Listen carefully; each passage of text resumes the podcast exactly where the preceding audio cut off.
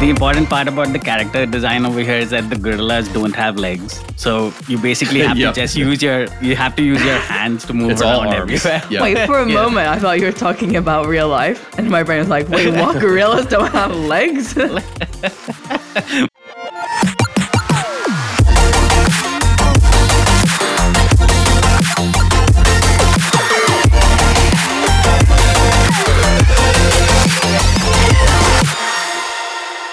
everyone, welcome to the Naavik Gaming Roundtable. This is the one podcast to stay up to date with all the latest game business news. And today I'm joined by Abhimanyu Kumar, co-founder of Naavik, and Matt Dion, lead product manager at EA and also content contributor at Naavik. Hello, Hello, hello. Matt. How's Man, good to be doing? back. Yeah, it's good to see Oh. you, Manu. Yeah, it's been been a bit um, after the after the Christmas episode. Um, yeah, this is uh, I was telling you guys. Yeah, my first more serious topic episode in a bit. So let's see how it goes. Matt, your corgi. How are they? How are they doing? They're doing well. So we have two corgis, and they're both fresh out of the groomers, so they are very floofy right now.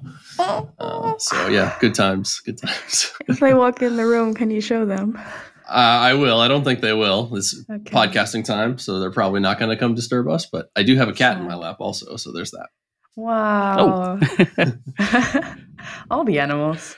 Mhm. Um, yeah, before we kick off into the episode, I also want to wish everyone a happy belated Lunar New Year. Uh, if you celebrated over the weekend, I hope you had a lot of good time. And today we're going to be covering quite a lot of ground. We'll be discussing Jam City's former leadership uh, that's founding Plai Labs, Playtika's proposal to acquire Rovio, Gorilla Tag VR, and much more, including a spicy take on esports. So this is just very quickly to mark the occasion that uh, Blizzard Games is no longer available in mainland China. So earlier this week, uh, the publishing contract with NetEase expired, and now the games are no longer available, except Diablo Immortal because that's covered by a separate contract with NetEase. Blizzard shared that they're in talks with another publisher, but that deal is not finished. And even when it's finished, they still have to wait for the licensing to be awarded. Um, and also to clear the air that my prediction was completely wrong, that perhaps if the acquisition of uh, Activision Blizzard went through with Microsoft, that maybe they'd work again with NetEase for the publishing. But considering the very public relationship breakdown breakdown between the two companies, I don't see how that could happen. Um, yeah, just a quick question to the two of you. Do you think that the games now being not being available for an indeterminate amount of time in mainland China, do you think that's going to hurt Activision Blizzard's performance significantly? Uh, significantly, I don't know. I mean, it's, it's certainly a meaningful chunk of revenue, but you have to think that this um, this scenario was accounted for in the negotiations, right? In the breakup. Uh, so I'm assuming that they planned for some downtime. Yeah, I'd agree. I mean, I I think um, I mean China is definitely you know a big market for uh, for uh, Activision Blizzard, so yeah, it must be must have been accounted for. Though um, the other question that I have is what what what was the whole um, what was the whole thing with uh, NetEase's response to Activision Blizzard and you know all of that drama and I, I didn't I didn't uh, read that but what is the whole drama about? I think we can just cover it. We can classify it as a public breakdown and a bit Mhm. tit for tat in terms of public comms. Okay, okay, okay. A difference of opinion. A difference of opinion. so is is is is like the NetEase response like worth a read uh, or um, I think it is if you like spicy, spicy Okay. news. okay all right Yeah, I wouldn't call it, you know, very business informative. yeah. yeah. um, uh, you have a business informative update for us, Manu.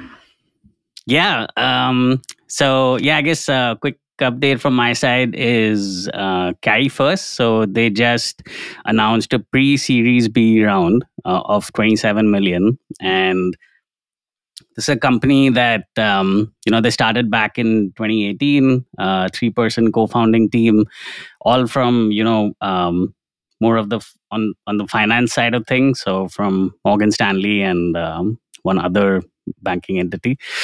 um, and and yeah, they kind of you know wanted to jump into uh, games because they uh, just saw Africa as a market that can be a pretty big growth market uh, for mobile gaming in the future. So so yeah, over multiple rounds, they've raised about like 57 million. Um, and, yeah, like I said, the most recent round was this 27 million pre-series B. And and yeah, we're I'm actually writing this big Naavik Pro uh, essay about you know just kind of breaking down the African mobile gaming market and what kind of tailwinds that market is actually seeing. Um, you know, is it is it fertile uh, ground? Um, including in you know the Sahara region uh, for you know mobile gaming and stuff. Um, and and then yeah, kind of breaking down further, you know, uh, how Carry1st has performed. But in general, like Carry1st, Carry First has like this multi pronged strategy to you know approach the market. Um, uh, in like this one 2020 uh, podcast episode with the CEO, he he mentioned the mission of the company um, and you know how they want to execute on it, which basically involves acquiring and developing, uh, developing and publishing mobile games as one uh, or one or two parts of it. Uh, the third part is like licensing, licensing third-party games, and then the fourth part is um, sometimes acquiring games to essentially like help them improve and relaunch, and and they would relaunch it and kind of publish it at scale. So the good news with Carry1st is they've kind of, you know, since 2018, they've kind of made like um, progress on each of these uh, strategies simultaneously. And along the way, they've learned also. Uh, probably the strategy that's working the best for them is the licensing third party game stuff. So they're kind of taking this like C limited approach of becoming the local publishing partner for big titles. So they um, for example, Call of Duty Mobile like recently opened South African servers in collaboration with Carry1st, and you can immediately just see like the, you know, the downloads and DAU spike uh, after that point. So there are like some interesting results.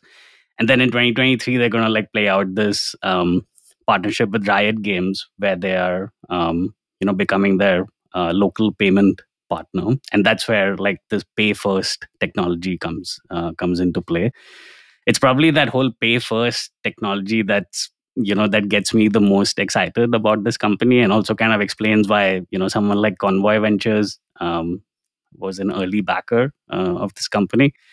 But that Pay1st highly localized payment infrastructure that is mobile first in a country where you know a lot of people are coming online through smartphones like something like 90% plus it makes a lot of sense. And there are a lot of parallels to you know how india uh, kind of saw its mobile gaming market flourish uh, you know with the launch of reliance Jio in 2015 um, and you know just like localized payment infrastructure that was mobile first so lots of parallels over there and and yeah, in general, uh, very interesting company. Um, and yeah, congratulations to them for you know the new raise. And yeah, pretty excited to see uh, what they'll what they'll be doing uh, going ahead. And yeah, and especially how the Riot Games uh, partnership plays out. I'm looking forward to reading your article on Naavik Pro because it's a mark it's it's a gaming market that doesn't get a lot of reporting and attention, and so I'm I'm keen to learn from it. And you know, oh, generally the African continent was way ahead of, way ahead in terms of mobile banking as the primary way to make these transactions way before you know digital banks were a fad in in uh, Europe and so yeah it's very interested to to learn more about that um, I, I think also a lot of the audience gets locked out because the platforms don't have like the payment options that are aligned with their I don't know most used local options um, and how their banking works. And so, yeah, I think that payment that payment section is extremely interesting to the growth of mobile games. There. Yeah, the the payment the Pay1st technology is probably like their you know one of their strongest like scale vectors uh, that they have which can not only be applied to mobile gaming but even outside of that you know in general to apps uh, they could kind of extend that business line to but yeah, I would say that uh, gathering a lot of uh, gaming data on Africa was actually pretty hard. It was very surprising to see the lack of data on that. Yeah. Um, it was I was quite lucky that okay, uh, you know, Carry1st in collaboration with Newzoo, you know, did like a study of uh, some of the you know market metrics and stuff. Um, of course, there would be like some vested interests over there, so maybe the numbers look a little bit rosy, but but still, mm. it was it was a good anchor point. Yeah, I think we're missing almost a company like Niko Partners does great covering in terms of data and analysis of the Asian gaming market, and we're missing a company that's doing that for the African market. Yeah, I, yeah. Generally, it's still like I would still say it's a pretty small market, you know, relatively, but mm-hmm. moving in the right direction. And so the last update of today before we dive into the discussion topics is The Last of Us uh, Siri driving some game sales. So in the last roundtable, Aaron wanted to do a shout out to the, the high quality of the debut episode of the Siri and um, the level of engagement that achieved. And I think looking at the evidence of the game sale, the impact that it had on the game sales of Last of Us is just yet another for uh, yet another evidence of just a correlation between having a high quality transmedia strategy, having a strong IP that people already have a connection with due to gaming, and then how it impacts the the game sales. It's almost as if it prolongs a game's life cycle. And we saw this with Cyberpunk, we saw this with the Witcher game as well.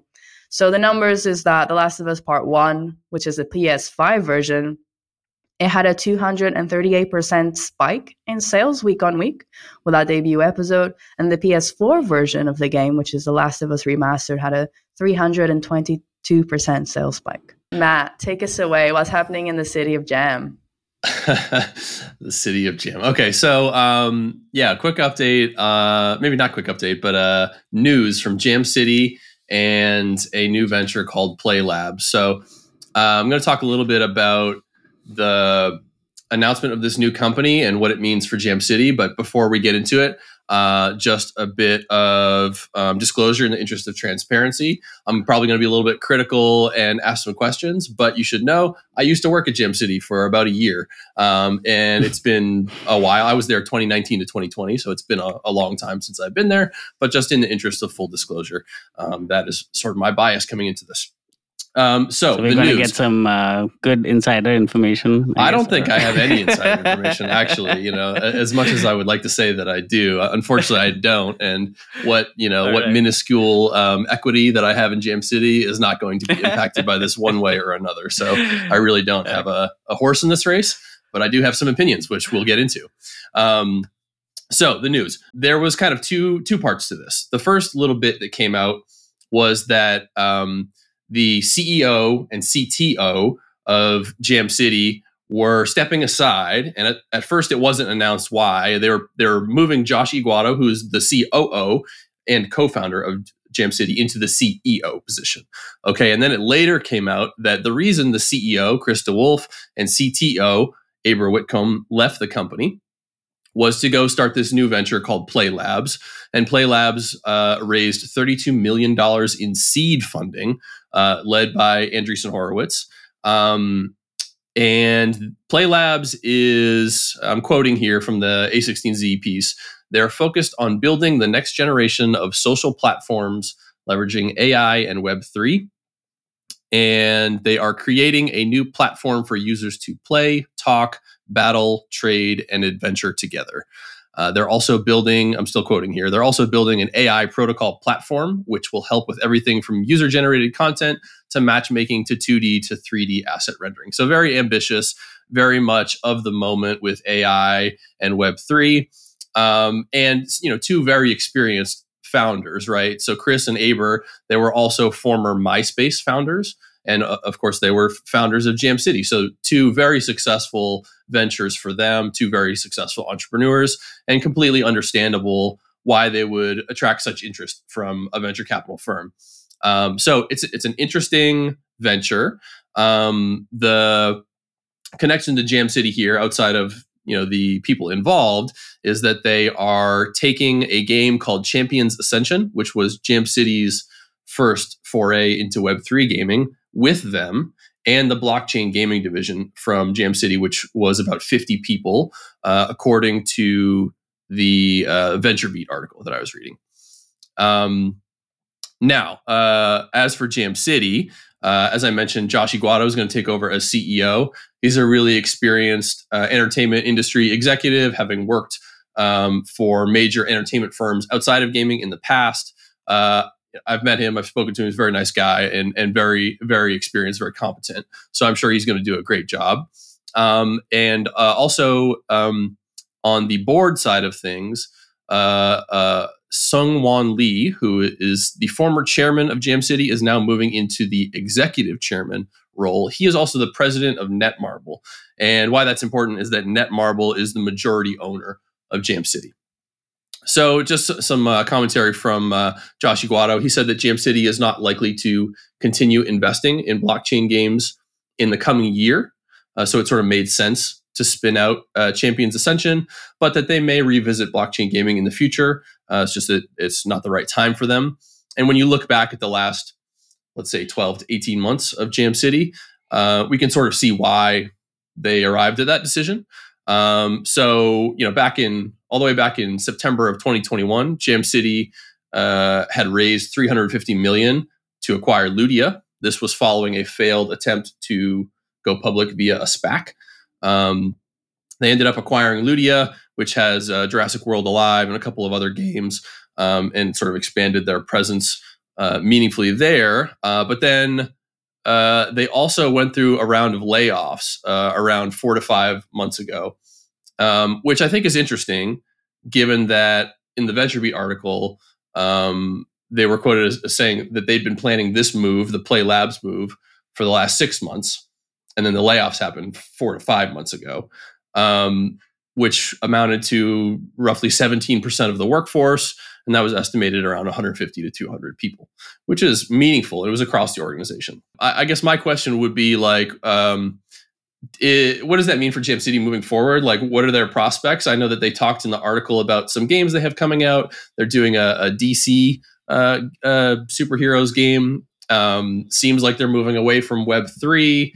Uh, do we think that maybe let's just talk about Jam City first before we get to Plai Labs. Do we think that maybe Netmarble is going to step in here and and take a bigger role in Jam City's um, direction moving forward? What do you all think about that aspect of the story? I think uh, probably like this person moving into the executive chairman position is more to um, more to kind of like help support the new CEO as he kind of you know steps mm. into his new shoes. Um, I think usually like when at least in other companies what i've seen is you know if uh, if if there's a new ceo the old ceo does kind of move into this like chairman position to you know help uh, train and like complete the transition and things so maybe that's the case over here whether netmarble like plays a greater role and such um i don't know i personally haven't even looked into uh what jam cities you know general revenues and general trajectory even is looking like these days.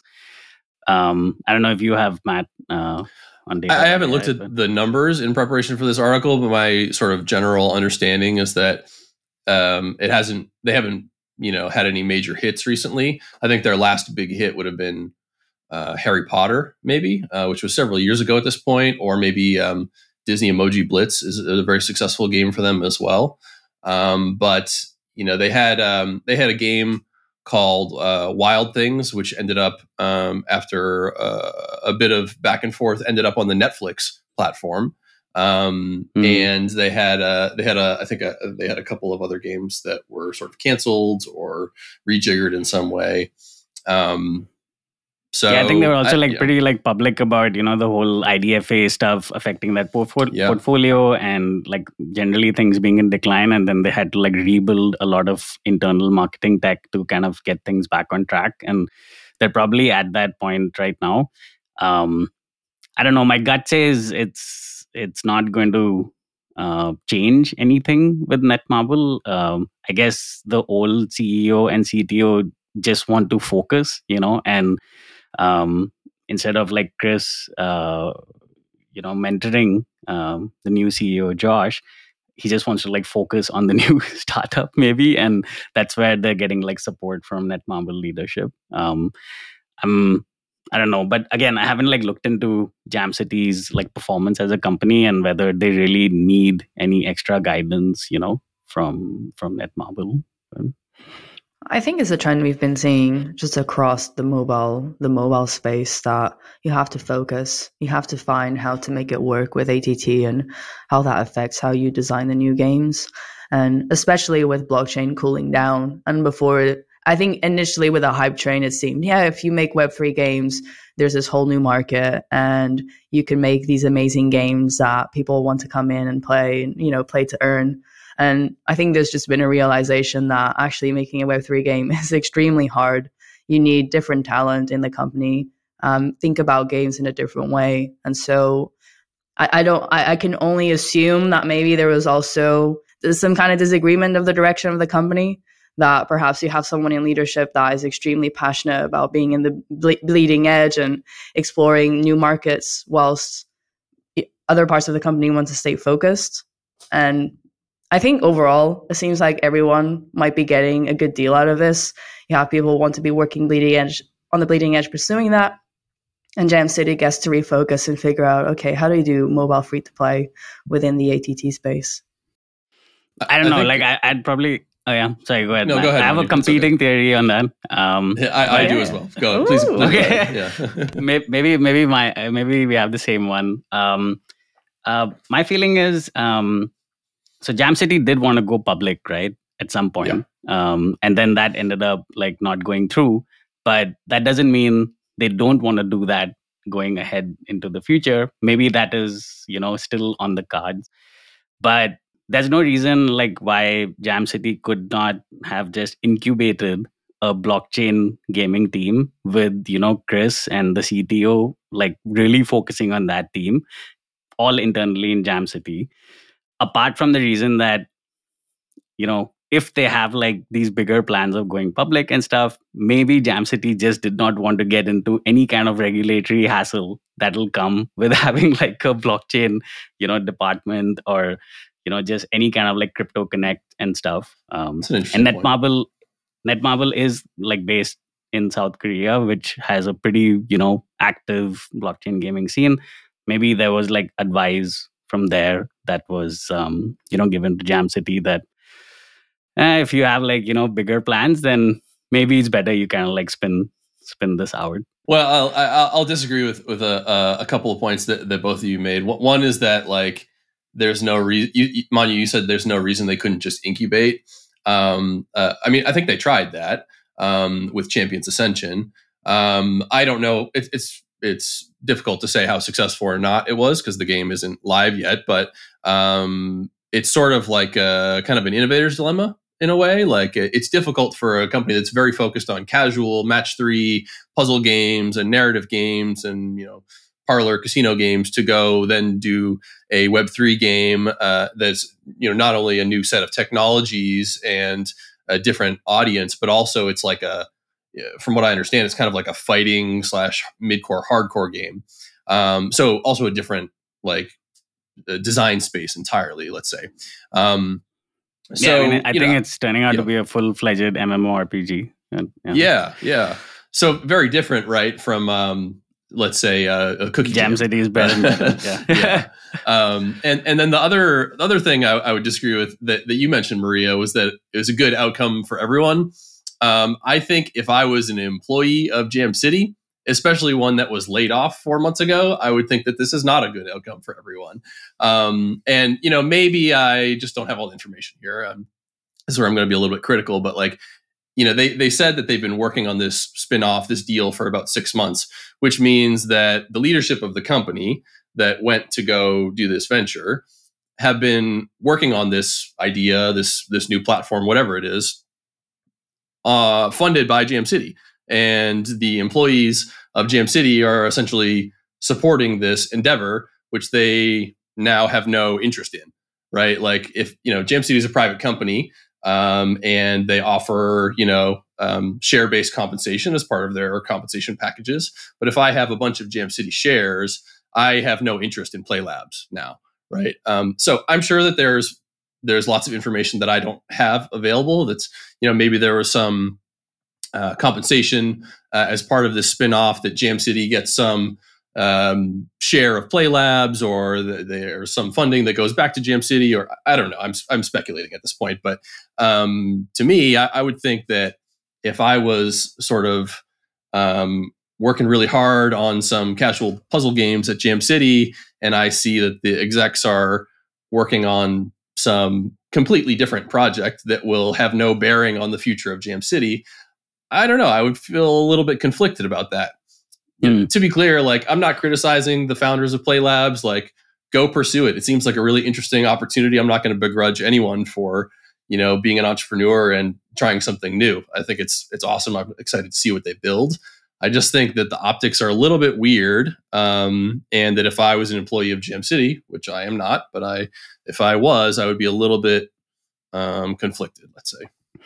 Yeah, yeah. So there's there's like a there's a cultural uh, angle that that's interesting. I think I also agree with that. Um, there could be like this potential, you know, regulatory angle. Something one third angle that I just thought of based on something you said. Like Jam City was actually funding everything, right? And right, and then I mean, it is like a pretty experimental thing. And, you know, if Chris, um, I mean, basically now they had to raise like 32 million, you know, for this like mm-hmm. experimental thing. And there'll probably be like future funding rounds that are coming up. You know, was it in Jam City's best interest to continue funding all of that? Maybe yeah. a spin off would actually be like, you know. Uh, and they also laid off yeah. 150 plus employees yeah. during that time span that they were building up this new idea. Yeah. Yeah, I seem to remember that.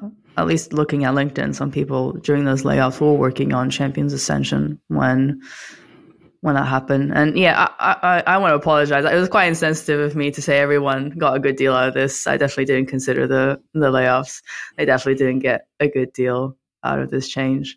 And so uh, one thing that I can't fully comprehend, like 32 million seed round, is this the economic downturn 2023? uh, it's a big round, right? Um, mm. I, you know, I mean, yes, we're in a bit of a downturn from a macro perspective, but uh, Andreessen Horowitz has, you know, plenty of dry powder, right? Um, that they need to deploy at some point. I, I didn't see, I did not see in the Plai Labs announcement whether it came from A16Z crypto or from the games fund. It looked like the people who wrote the announcement were from both funds. So I don't know if it was like a mix of funds or one or the other. So I can't say one way or another, but both of them are very large funds. Let's let's say that. But I mean, this is this is exactly the kind of team that you know VCs are looking for. Hundred percent. Uh, Hundred percent. In this market, at least. So, um, so yeah, from that angle, thirty-two million. I, I don't know maybe even feels a little bit small. maybe it could have been a little bit more. yeah, I mean AI, UGC, Web three. It's they got all the they all have the, all I mean, you're, um, you're buzzwords. It's all, all of it at once. Yeah. Yeah. you remember? You remember? Uh, Playco's uh, hundred million seed yeah. round. Was it? Was it a seed round? Hundred million or something? I, would have to check, yeah. but I, I, think that's right. When when was that? That, that was crazy. That was, like, like twenty one um, or something yeah, two three years back. Uh, let me check. Yeah, it was a hundred hundred million Series A at a series one billion dollar okay. valuation. Okay, Series A. Okay, still better. that was 2020, by the way. That was September yeah. of 2020. Ah, the good yeah. old days.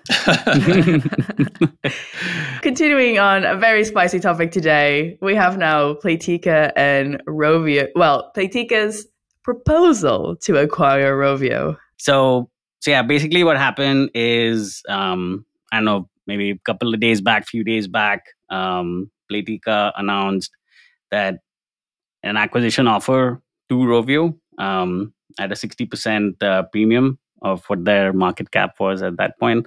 So yeah, feels like like a 750 to 800 million uh, deal.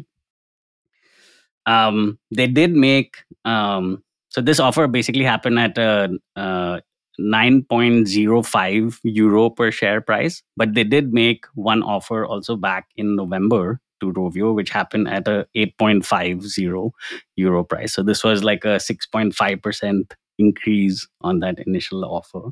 Of course, this was like huge news. Everyone, you know, uh, I, I, guess the fire emoji on, you know, the share link of this across uh, different Slacks. I mean, yeah, the fire emoji was there everywhere. So everyone was, uh, you know, quite, quite excited, shocked at the same time and kind of trying to make sense of it. But yeah, I don't know where, where, where should we start? Um, I guess You're keeping uh, me on the edge of my seat, Manu. Tell me your spicy take. I want to hear your spiciness. okay.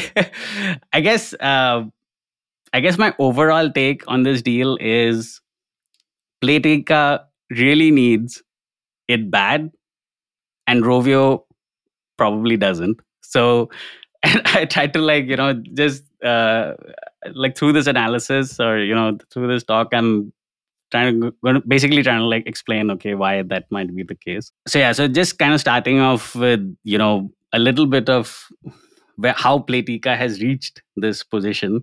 Um, so they went public in Jan 2021, um, filed for IPO, then you know raised 1.9 billion um, and had like an opening price of like 33 uh, USD versus their target price of 22. IPO went super well. Two years later, that happened in Jan 2021. So now we're in Jan 2023. Two years later, their stock is down, uh, you know, about 50% from the 52 week high. Basically, you know, things are tanking pretty bad uh, at Playtika. Um, and then, and then in Feb 2022, uh, they also, I mean, this was they kind of saw this coming, right? So in Feb 2022, they also kind of announced, you know, they're exploring strategic um, alternatives or options, which includes like getting acquired or merging with another entity.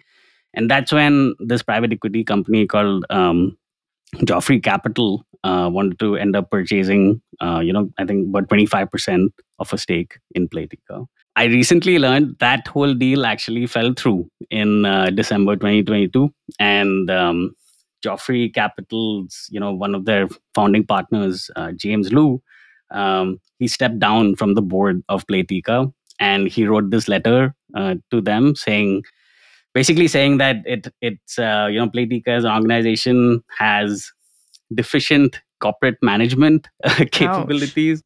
wow. Um, you know, uh, various conflicts of interest across the board, and you know, just general communication fla- failures. And yeah, you know, in a nutshell, he wasn't really impressed during his time there, and essentially, Joffre Capital also is kind of out. Basically, Playtika really needs to re-strategize and they desperately need a turnaround strategy. Very high level like you know I, I, I won't like quote too many numbers over here but maybe just like talk about the recent uh, the more like trending stuff. Um very high level revenue growth for playtika is slowing. Um their ebitda is also dropping. Um they, they do have like about like 30 to 35 percent margins which is which is quite good but but still it is it is kind of uh, you know flat to dropping. Daus on top of that all, are also like you know continuing to drop.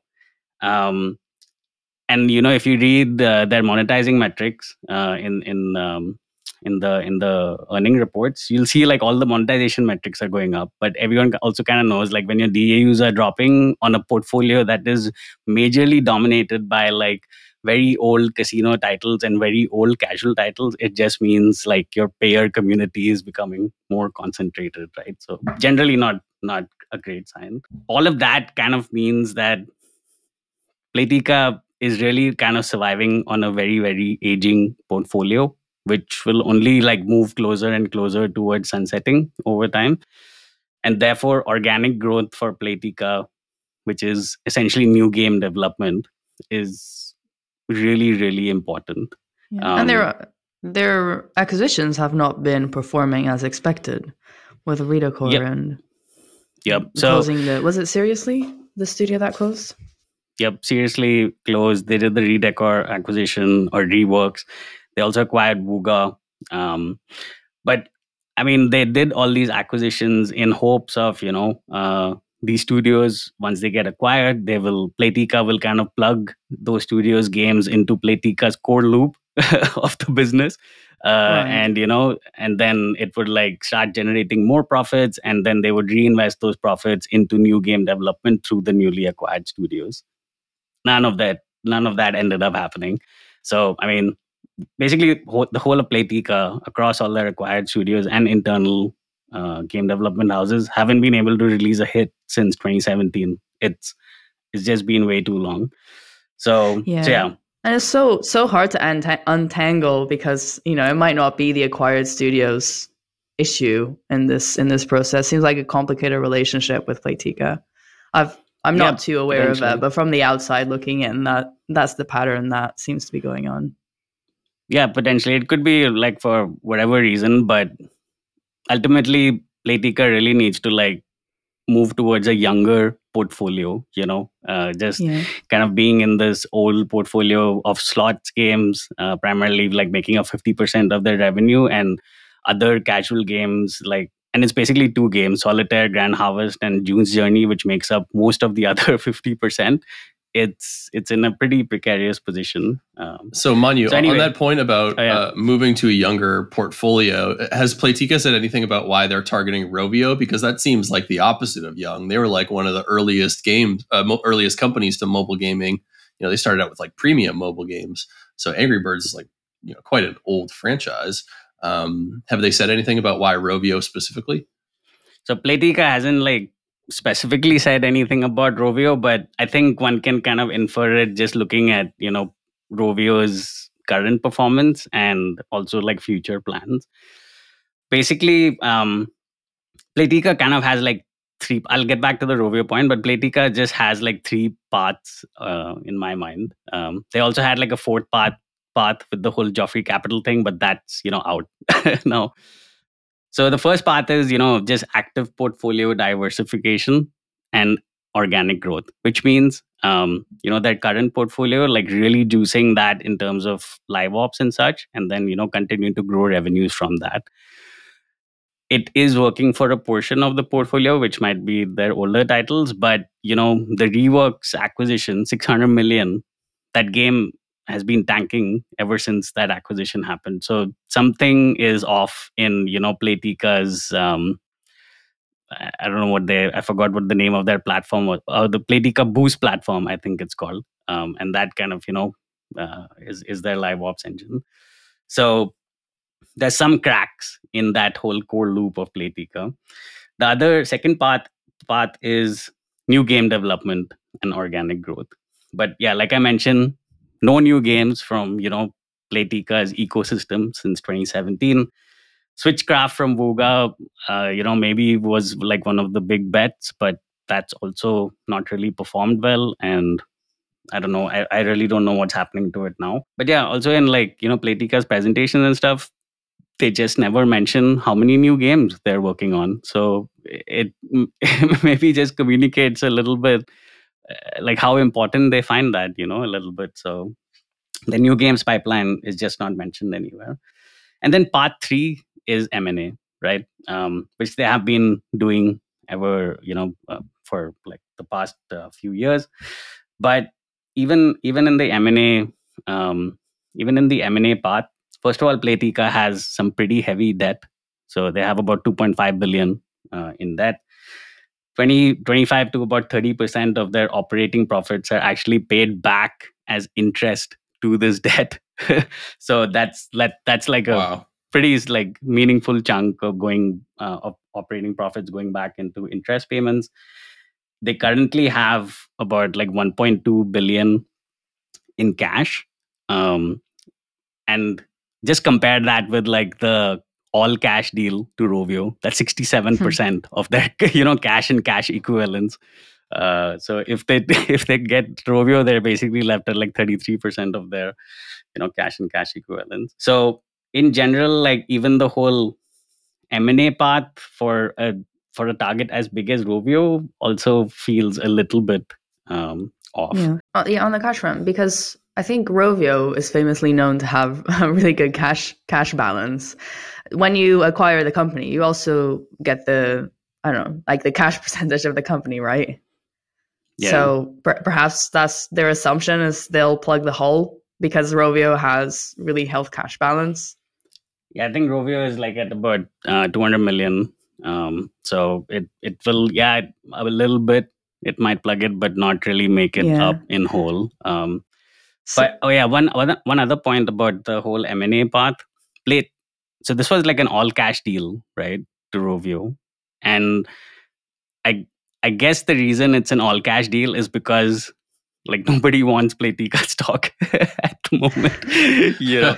So No. uh, been uh, so it's it's kind of like I mean I guess Playtika is kind of like backed itself into a little bit of a corner over here where, you know, their stock Yeah. is uh, kind of down the drain. They can't really use that as, you know, a financial lever. They do have the cash, but they can't. I mean, if they spend 67% of their cash on a Rovio acquisition, that's like, you know, not even shooting yourself into the in a, into the foot, but you're cutting off a leg entirely. Uh, and uh, and yeah, they have like this heavy debt, and they it wouldn't make sense to raise more debt to fuel any acquisition uh, because they're paying a lot of their operating profits as interest. Anyway, so Playtika is in a corner. I Can, can I ask a question, it- Manu? yeah. Or Just one, one comment. Is it is it like okay. relatively clear to you guys like why they need why they need this? well, this is why I want to put it across because I'm not sure if Okay. I'm understanding understanding it correctly. So from everything you said, what I'm concluding is that Playtika has a lot of debt and they're struggling to find the next hit game. From what we've seen in the mobile gaming ecosystem, companies that relied on centralizing their games with like this live ops um, UA platform, they're struggling because ATT really created some chaos in how it was operating. Now we look at Rovio, and Rovio is a profitable company. It has shown stability. It has great, great cash flow. Um, undervalued company, an IP. Like essentially, acquiring Rovio is almost just a secure cash flow that you get into your company. Ro- Rovio has like all the cards in its hand. Like if it, if Rovio is not like seeing this, like they can they can kind of like define the price. I feel to Playtika for all Yeah, the be- because of all the points that you said right now. So I'm understanding Um, correctly that this this proposal to acquire Rovio is to get their stable cash flow to keep funding Playtika trying to rejuvenate their portfolio and move away from underperforming genres. I think I think I think it's maybe less the cash flow is definitely a part of it. I think it's more about just acquiring a stable business that has shown consistent stability and growth over time. Even though that consist even though that growth is not like, you know, exponential or anything like that, it's just it's stable and it's consistent and it's a healthy business. Even and and yeah, there are a few caveats, you know, okay, nine, like 80, 82% i think or 80% of their entire revenue is only angry birds games. Okay fine. But um, it is still a healthy business uh, that maybe is getting a little bit undervalued in the market right now.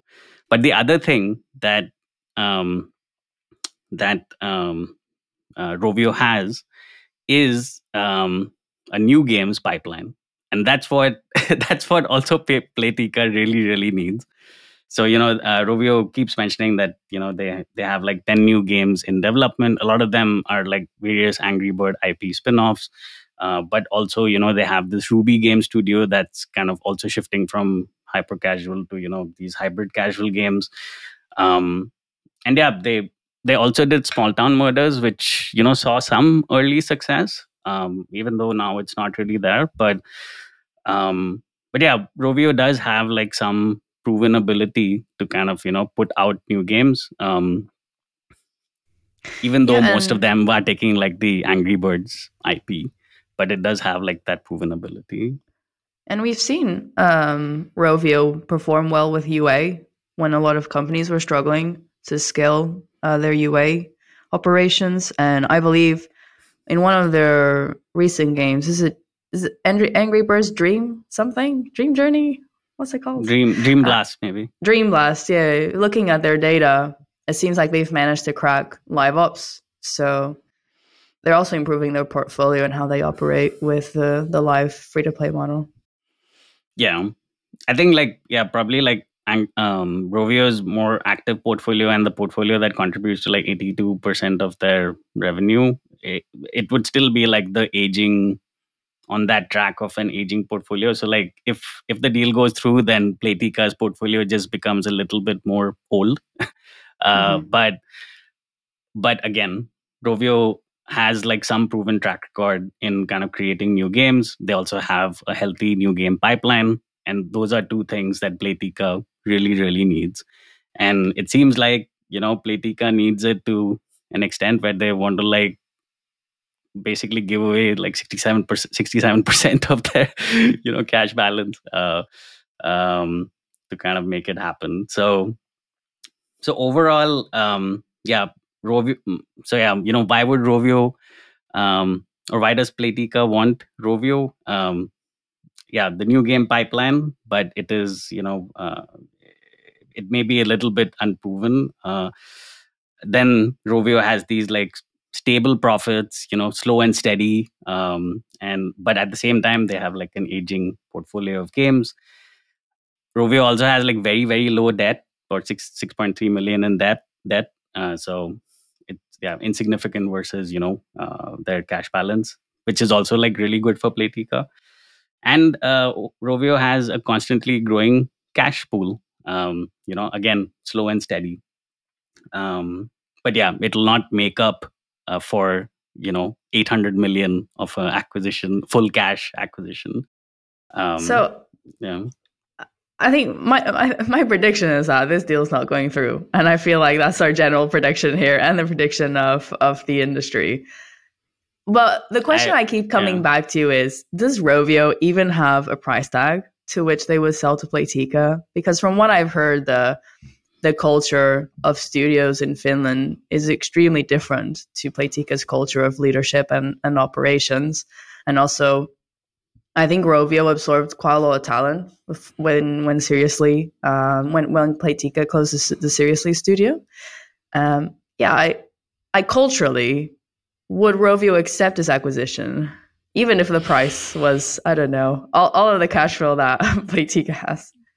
I don't know. I'll probably like trust uh, Mika's opinion on this and what he wrote like uh, in Naavik Digest, where he was saying that you know the Finnish gaming community is very very tight knit. So yeah, I, I'd I'd, have, I'd probably like trust um, you know Mika's opinion on the cultural aspect of things. Um, he did mention in his Naavik Digest piece that um, uh, that you know the Finnish gaming community is a very tight knit one. And um, just looking at the way things went with seriously um, and that developer com- community now getting also spread across rovio um, looking at how you know reworks and redecor's performance has kind of gone after the acquisition.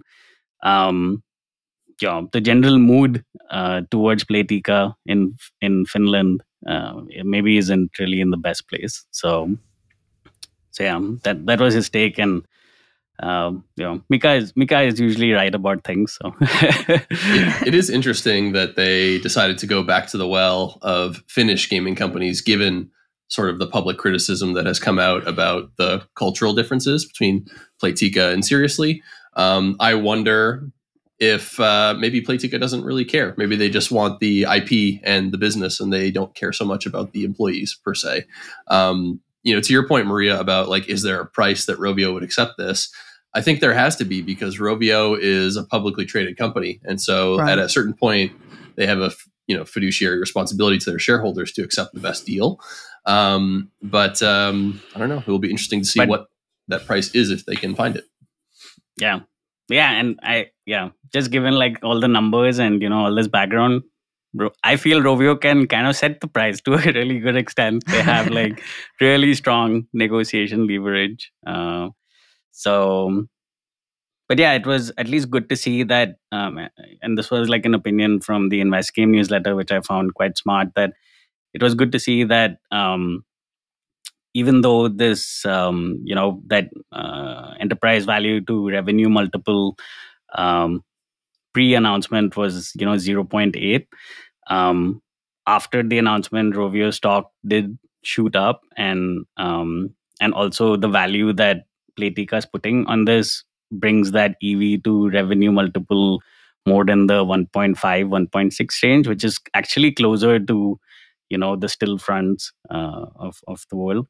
So in a way, uh, Playtika is actually um, bringing like Rovio's valuation more in hmm. line with the market um, uh, with with this. Um, so yeah, just just another perspective to kind of uh, you know measure that offer with. But yeah. Mm-hmm.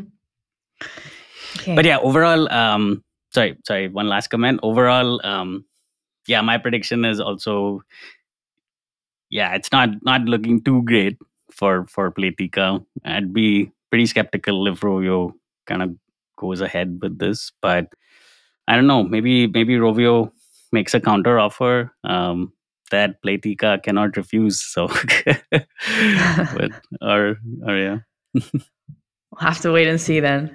Hopefully, someone will figure it out. AK Matt, yeah, we don't talk about VR that much on the podcast, but we're going to delve into it a little bit here. So, specifically, we're going to talk about Gorilla Tag VR. So, you may have heard about this. Um, it's kind of the latest sort of VR sensation. Um, it's sort of overtaken Beat Saber as the the title in VR. Recently, this coverage I think is from uh, early January or, or December. It, it had accrued more than 26 million in IAP revenue, which I think is pretty impressive for a VR game.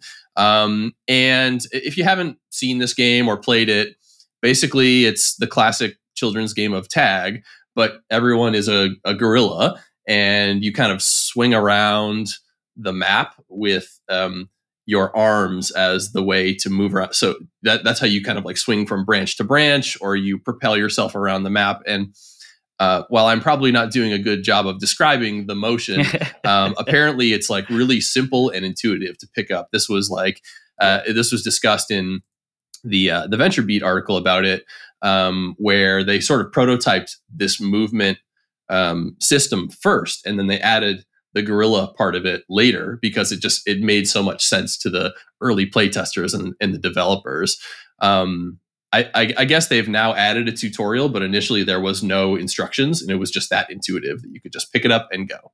Um, so, you know, why has Gorilla Tag VR been successful? There's only four modes, right? And three of them are variations of tag. The fourth mode is just a, it's like a just chat mode. It's a social mode.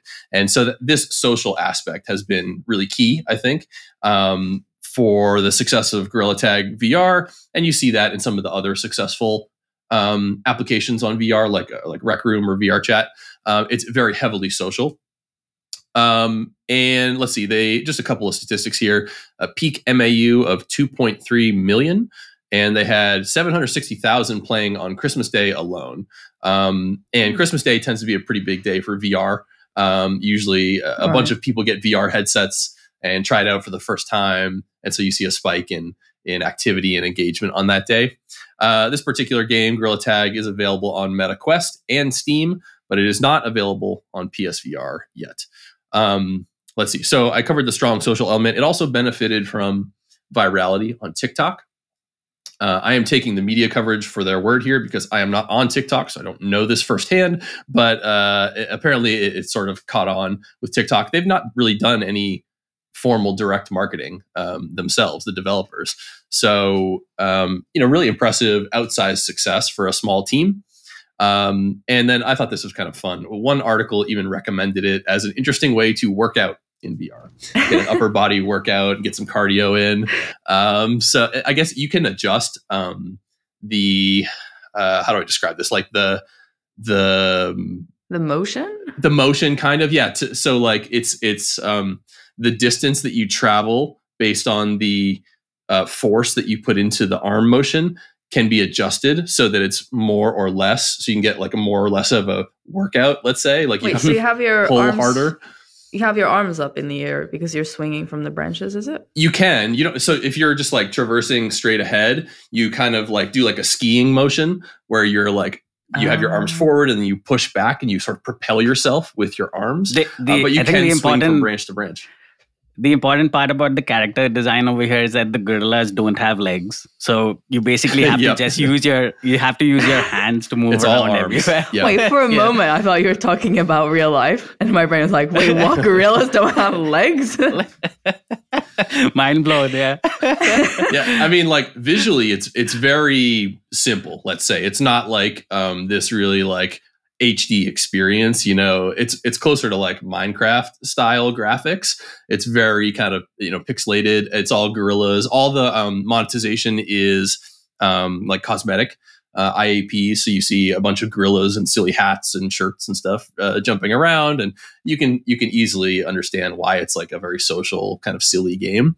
Um, and so maybe maybe Matt, yeah Yeah, maybe Matt knows this uh, little tidbit, but I don't know, Maria, if you do. But one of the other reasons that it kind of became quite viral is uh, it's also like the whole TikTok thing, right? But basically, what was happening on TikTok and like you know Twitch streams and YouTube videos is because you kind of have to like move around in this game using your arms, and because you're in VR, you also have you kind of have the uh, you know feeling to maybe move your legs a bit people were basically you know just bashing into furniture in their house and breaking fingers and legs and they broke furniture pieces and whatnot. And uh, you know a lot of I, I, was watching like youtube videos before this uh, recording and there were just a bunch of videos of people just screaming like ah oh, dude oh shit man i broke my arm. Oh dude i broke my leg. And it that's just wow. the video. Like you forget about the game and just you know kind of enjoy the pain i guess. But enjoy the pain. Yeah we're hearing the pain. But uh anyway sorry matt no, that's okay. I mean, we, we've kind of covered like what is Gorilla Tag VR. I, I, would encourage you to watch the videos if you've not seen any footage of this game. It does look pretty fun, I have to admit. I don't have a VR headset, but it looks pretty fun. Um, so, you know, we talked about like what makes it successful. And kind of the segue I want to make here is what does this tell us about the VR gaming market generally, and VR as a gaming platform? Um, and so I'll just give you a quote from the COO of the developer. They're called Another Axiom, and I'll turn it over to you um, for a bit of discussion here. So, contrary to a lot of public discourse, this is the COO. VR is in a really, really good place right now, and things are getting better. A message we want to share for the VR industry is that it's possible for developers to have a meaningful hit in VR, and the audience wants content. What do you guys think about that? Do you think it's uh, do you think that this is an outlier do you think that VR is a viable platform to develop on? Uh, what do you think? I, I disagree with his last comment about people want the content. Course, yeah. I mean, I guess like the the simple stat anyone can like look up is how many so like Steam has like Steam VR also, right? And you can look mm-hmm. up game launches in Steam VR over time. And that number peaked in 2017 after like the 2016 hype and ever since it's been going down the number of vr hmm. game launches has actually like dropped quite a bit. I think in 2022 it was like closer to 500 versus you know 1000 in 2017 so that's definitely a function of just like general you know market sentiment around both from the consumer and maybe even the developer side. I guess developers from the developer angle if i had to like summarize it in one sentence they a lot of developers need to be convinced about building content for a platform that maybe has a little unknown future mm-hmm. in a mm-hmm. little in in in some way and that's a that's a hard uh, you know thing to convince developers of who you know have limited budgets and limited time and they want to you know maximize returns so yeah. I, just want to jump in on that. That it's already hard to build a cross-platform game where you build it for console and then you need to port it. I don't know to Switch or and then mobile. That's difficult already. And we we have we actually seen with uh, PlayStation VR two, it's not compatible. It's not backwards compatible with the first edition, and yeah. so now the developers are essentially having to um, reprogram the inputs. There's quite a lot of investments to keep up with how the platforms change in VR, and so it's not only the future that's uncertain of the platform in and of itself, but it has a very short life cycle for how long your game can also bring in the revenue. As you both rightly point out, there's a bit of a chicken and an egg problem, right? Um, the the audience will not come if there aren't hit games, and developers will not develop hit games if there is no audience. Um, the, there is uh, this stat that um, VR advocates like to um, point to, which is that VR headset shipments are on track to surpass console shipments um, over time. And while that is impressive, um, shipments is not the same thing as engagement and audience. Um, so, you know, like when you ship a PS5 or an Xbox, uh, gamers are going to get hundreds of hours out of that because there's a whole ecosystem of games and apps for them to use on that platform, and they uh, hang on to it for multiple years. Whereas VR is, headsets are still developing, there's not that ecosystem of games, and you're not going to uh, I, I, would think you're not going to play VR games for two three hours in a session um, because it's it's just like physically it's it's difficult right there's all sorts of issues with that um, so it's it's not quite apples to apples.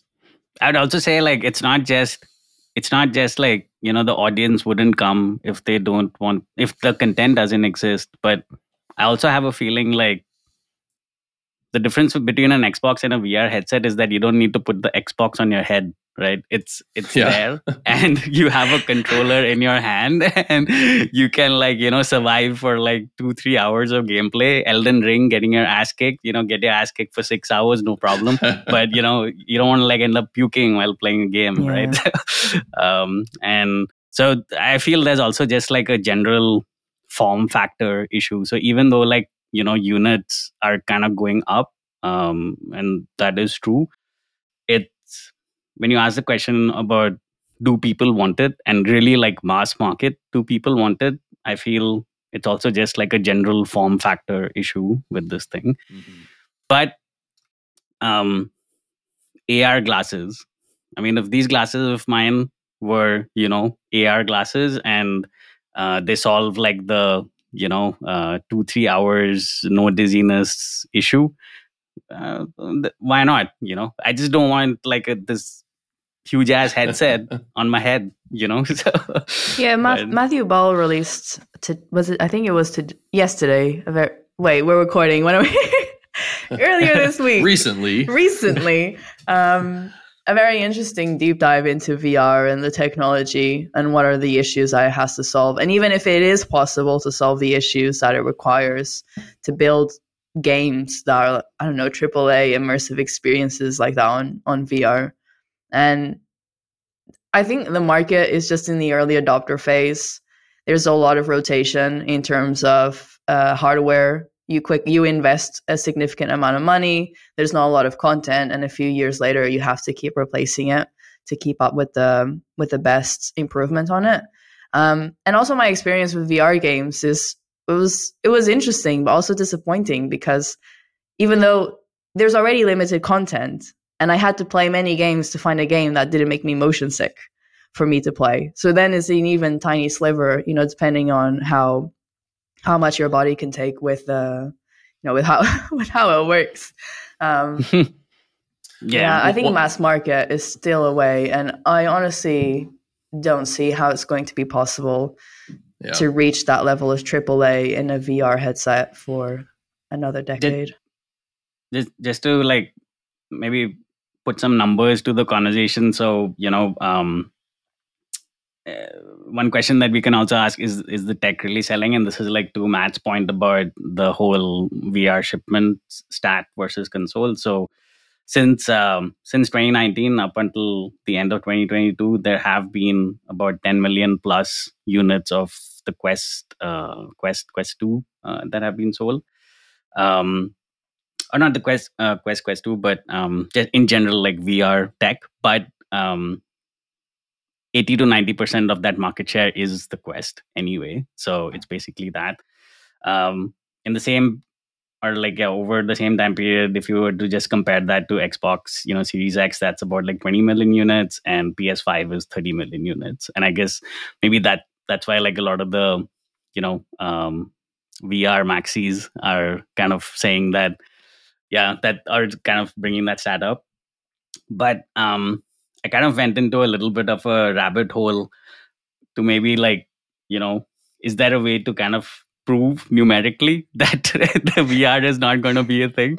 So um something uh, so this was kind of looking at um what meta is doing and like this massive 36 billion dollar investment that they're kind of putting into um, reality labs i guess it's called right? Um, so yeah the, question i try to ask is vr kind of generating revenue for meta. The answer is a big no uh, but here's how it kind of breaks down. Um, very recently um, meta started like showcasing a different revenue line item and cost line items for reality labs. So you can kind of like back calculate a lot of stuff so since 2019 until like Q3 of 22, um, the total revenue has been six billion. 75% of that is hardware. So that's about 4.5 billion. And 25% of that is software, which is 1.5 billion. And software is basically revenue coming in from the Quest store, you know, IAPs and like game purchases and stuff. 6 billion in revenue, total cost 36 billion. So they're negative 30 billion in the whole to basically break even.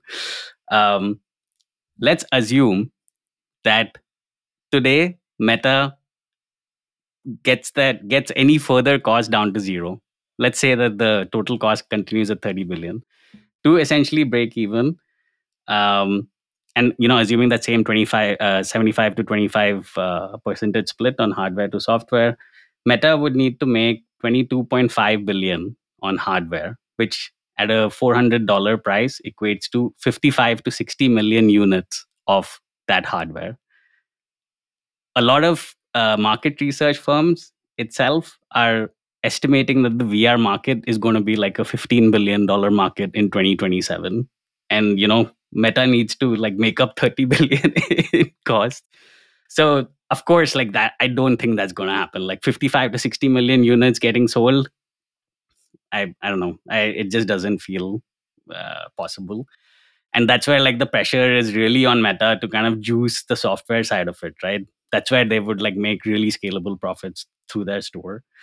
And and yeah then it basically comes down to games. Like where do the where does meta actually get the content and then it goes back to you know what matt was saying that whole chicken and egg uh, issue with with the content. And we already know like you know um, through the steam vr stats the number of games are actually going down. People developers are just not convinced about building uh, for for this technology. And over and above there's yeah there's the form factor issue that we kind of um, you know discuss. So i don't know. Even from the numbers angle it it just didn't add up you know? It, there's reason to be skeptical of some of the numbers too. Um, you know one of the the points i found interesting from the matthew ball piece was that some of the the hit titles on vr rec room vr chat they don't even require vr anymore. Like you can play it on you know quote unquote 2d devices. And mm. so I, you know i wouldn't be surprised if gorilla tag went to um, uh, you know 2d uh, platform of some sort twin sticks you know kind of makes sense with the arm movement uh, things. I, I don't know maybe i'm oversimplifying but the point is like when you see numbers around like you know user counts for these vr apps like it's it's important to look at the split of how many are actually doing it in vr versus on a console or a mobile device or something uh, because it's yeah. I, I, guarantee it's not like an even split. Yeah i, I just wanted to say um, maybe just uh, make one comment on the content uh, in vr games. So yeah gorilla tag really really looks like a fun game um, you know when i just have youtube videos uh, at uh, to access the experience but um, but yeah a lot of the vr games like uh, like Matt also mentioned, they um, just have also short life cycles. They aren't really built from a live operations aspect, you know. So Gorilla Tag, even through the videos I was watching, you've watched like a 15 minute video and you can already see like the gameplay has a super high no- novelty factor. But then as you know the session continues these are streamers so you know they're trying to like keep things entertaining but you can also start to see okay when it kind of gets a little bit fake entertaining so the novelty factor yeah. like kind of just wears off quite quickly also but either way super interesting game and quite quite innovative and definitely look fun yeah and when you're talking about uh, meta being able to recover the investment that they've been making i almost feel it's the race. We'll see who doesn't give up and doesn't mind keeping on sinking in the R&D and they're essentially carving out a new market and leading it. And what can they ever hope to recover the the costs of that R&D I think we've seen Microsoft they they've bowed out of the race. I believe a lot of their layoffs was from the uh, mixed reality HoloLens. VR, tech, tech HoloLens, tool, also the HoloLens they were getting the funding from a US deal with the defense. Mm. I think they were struggling with the performance of what they were delivering. So yeah, Microsoft's bowed out. We still see Apple continuing to pursue this. I guess Magic Leap even in the game anymore. They were acquired or mostly acquired by a Saudi company, I believe. Oh, the and Saudi they're investment doing like fund. um, enterprise applications. Right. So Meta might Meta might win from by default. We'll have to see what Apple releases. Um, yeah i just i just hope like yeah at the end of the day like if you know the revenues actually come out of the software side of things and they're able to like build a great store experience that has a lot of great content and you know vr games get to a point of you know becoming live operated you know experiences and all of those transactions are kind of going through the store meta would face or would um, meta would have a really great shot at making up a lot of this you know investment and all the future investment that you know they Mhm. would do but but yeah it's a lot of ifs until that point. And also i really hope like meta is just thinking about the form factor of things you know? And they're just not stuck on this idea of a big headset on your head. So um so yeah i just hope they're also thinking about that and evolving the form factor in a way that fits for mass market much better. Yeah, I think we need to touch this topic again in two years. See where we're at, or five or five. we'll all still be together and happy, right? yes Okay. watching watching Overwatch League in VR.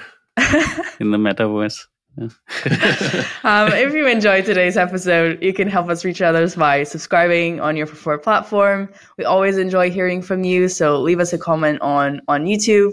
You can also sign up to the free Naavik Digest newsletter and listen to other podcast content because we have industry leader interviews and our crypto corner talk about Web3 gaming. Matt, Manu, thank you so much for joining today as usual, and we'll see you next week.